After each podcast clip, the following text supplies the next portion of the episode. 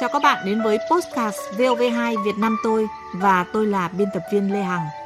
Các bạn thân mến, một số cụm từ được cấu tạo từ một từ gốc có ý nghĩa khá là giống nhau, gây khó cho người sử dụng.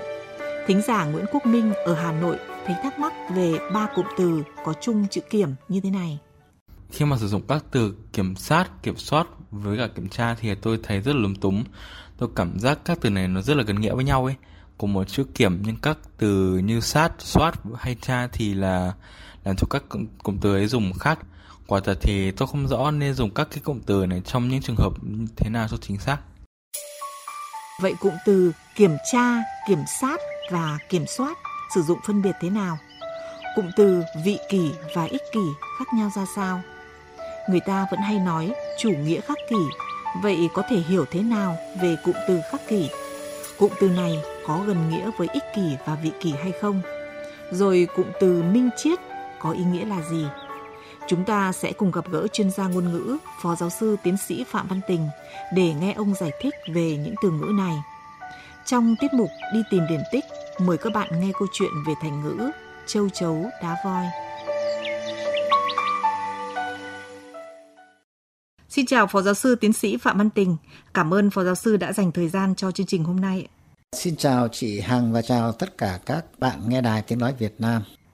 À, thưa Phó Giáo sư, đúng là cụm từ kiểm sát, kiểm soát và kiểm tra rất nhiều người thấy khó phân biệt khi sử dụng.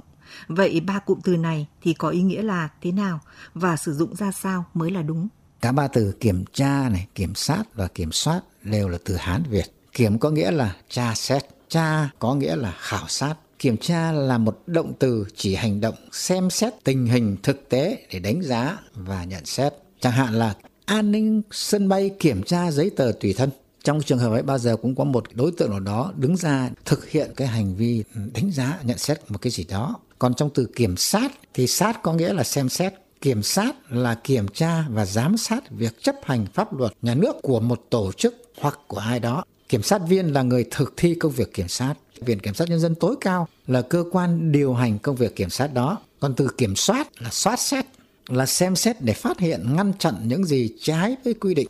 Ví dụ như trên đường ta gặp những đội kiểm soát giao thông. Kiểm tra và kiểm soát cùng trường nghĩa cho nên hay bị nhầm. Nhưng hai từ này đều có nghĩa khác nhau và đều có chức trách khác nhau. Như vậy, ba cụm từ này cũng có ý nghĩa phân biệt khá rõ ràng. Hai cụm từ có chung chữ kỷ mà nhiều người đều thắc mắc không biết là có cùng nghĩa hay không. Mời Phó Giáo sư và quý vị thính giả cùng nghe một tình huống. An này, em có phân biệt được hai cụm từ ích kỷ và vị kỷ khác nhau như thế nào không? Vị kỷ và ích kỷ á? Ừ? Theo em thì ờ, hai từ này là đồng nghĩa nói đến người nào đó mà kiểu là chỉ biết bo bo cho bản thân mình thôi ấy chị thì chị lại cho rằng là hai từ này nó không đồng nghĩa ấy từ ích kỷ thì là dành cho người rồi thế còn vị kỷ thì không rõ là có dùng cho người hay không nữa đúng là cái từ ích kỷ ấy thì em thấy là nó dùng nhiều hơn thật. Nhưng mà còn vị kỷ thì có vẻ như cũng ít dùng và cũng không rõ là có thể dùng cho người hay không nữa. Ừ, chị cũng không biết dùng cụm từ vị kỷ. Cái cụm từ này chị cũng chưa hiểu rõ đâu. Vậy hai cụm từ vị kỷ và ích kỷ thì có cùng nghĩa hay không thưa phó giáo sư? Vị kỷ và ích kỷ là hai từ hán việt. Vị ở trong cái cấu trúc này ấy, có nghĩa là vì kỷ là mình. Cái từ vị kỷ là một cái tổ hợp từ chỉ ai đó chỉ biết chăm lo đến lợi ích của cá nhân mình, mà coi nhẹ lợi ích của người khác, của tập thể, của xã hội. Ví dụ như là lối sống vị kỷ của anh ta làm mọi người xa lánh. Còn trong ích kỷ, ích là có lợi, ích kỷ là tính từ. Chỉ một lối sống của ai đó chỉ quan tâm quá mức đến mình mà không để ý gì đến người khác. Hai từ vị kỷ và ích kỷ về cơ bản đồng nghĩa với nhau. Như vậy là cụm từ vị kỷ và ích kỷ là hai từ về cơ bản thì có ý nghĩa là giống nhau. Xin cảm ơn Phó Giáo sư Tiến sĩ Phạm Văn Tình. Các bạn đang nghe podcast VOV2 Việt Nam tôi với lời giải thích của Phó Giáo sư Tiến sĩ Phạm Văn Tình về cách sử dụng một số cụm từ có chung từ gốc khó phân biệt.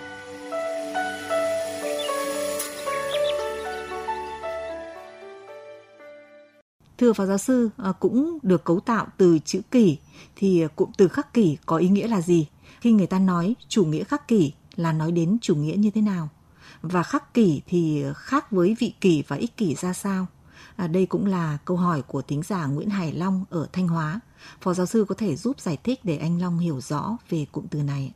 Khắc kỷ cũng là một từ Hán Việt. Khắc là nén được, thắng được. Kỷ là mình. Khắc kỷ là kiềm chế được mọi ham muốn. Ham muốn của con người như là dục vọng, như là những cái lạc thú ở đời ấy. Thường là ai đó mà gò mình theo một khuôn khổ, có thể theo ý thức của họ hoặc là theo một cái quan niệm đạo đức khổ hạnh thì ta gọi là khắc kỷ. Theo một chủ nghĩa khắc kỷ tức là tự bắt mình phải tuân theo một cuộc sống khắt khe theo một giáo lý nào đó. Giáo lý ở đây chính là chủ nghĩa đấy. Có rất nhiều người người ta tự hạn chế rất nhiều cái sống khép kín và ít giao lưu. Khắc kỷ rõ ràng là có nghĩa khác với ích kỷ và vị kỷ khắc kỷ đó là một thái độ trong cái lối sống của một người nào đó còn ích kỷ và vị kỷ là người chỉ nghĩ đến cá nhân của mình như vậy là khắc kỷ thì hoàn toàn khác với vị kỷ và ích kỷ người ta vẫn hay đề cập minh triết và khắc kỷ. Vậy cụm từ minh triết thì có ý nghĩa là như thế nào ạ, thưa phó giáo sư? Minh triết cũng là một từ Hán Việt. Minh là sáng, triết là trí sáng suốt. Minh triết có hai nghĩa. Nghĩa thứ nhất là chỉ hệ thống triết lý hiền minh, thiên về cảm hóa lòng người hơn là của trách. Đứng trước một hiện thực nhiều khi người ta có hai cái thái độ, một là ừ, độ lượng động viên cho qua, nhưng có thể người ta trách cứ hoặc là có những lời lẽ không được hay thì minh triết thiên về hướng cảm hóa người khác. Còn nghĩa thứ hai của minh triết là chỉ sự sáng suốt hiểu thấu và rành mạch việc đời cũng như hiểu thấu lòng người trong thế thái nhân gian.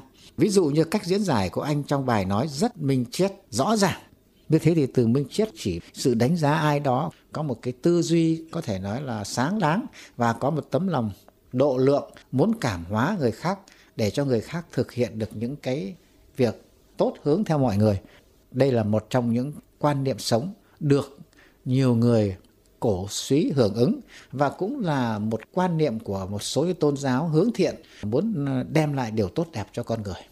Lời giải thích rất là rõ ràng và dễ hiểu. Xin trân trọng cảm ơn Phó Giáo sư Tiến sĩ Phạm Văn Tình.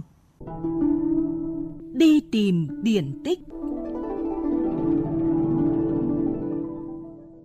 Mời quý vị và các bạn nghe câu chuyện về điển tích thành ngữ Châu chấu đá voi của tác giả Tiêu Hà Minh trong cuốn Đi tìm điển tích thành ngữ do nhà xuất bản Thông tấn phát hành năm 2010.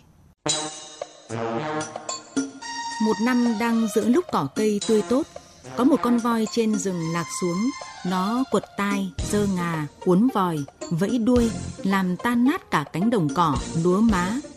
Các loài thú từ châu bò đến chim chóc đều sợ oai voi, ẩn núp khắp nơi, không dám ra ngoài có một con châu chấu ở dưới đắng cỏ lo sợ con voi dẫm phải bèn bàn với cả họ rằng nếu cứ để voi tự tung tự tác như vậy thì tính mạng của cả họ nhà châu chấu sẽ lâm nguy.